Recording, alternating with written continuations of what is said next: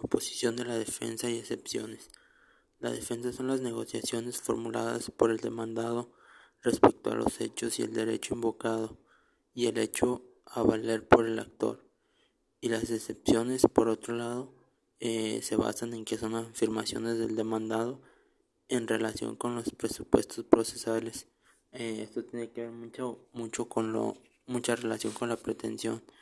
Y por otro lado, entendemos que la defensa es cuando el demandado se limita a negar o aceptar, a, negar el derecho pretendido que el actor busca que se haga justicia. Y las excepciones, por otro lado, son los hechos que para sí mismos no incluyen la acción, pero dan al demandado la facultad de destruirla. Y ya por último, en el tema de reconvención, es también conocida como la demanda reconvencional. Es aquella que judicialmente ejerce el demandado en el mismo proceso judicial al momento de contestar la demanda de la que ha sido objeto. Es la acción que un demandado lleva adelante para responder a aquel impulso en un proceso. Esta solo procede cuando se funde en el documento base de la acción.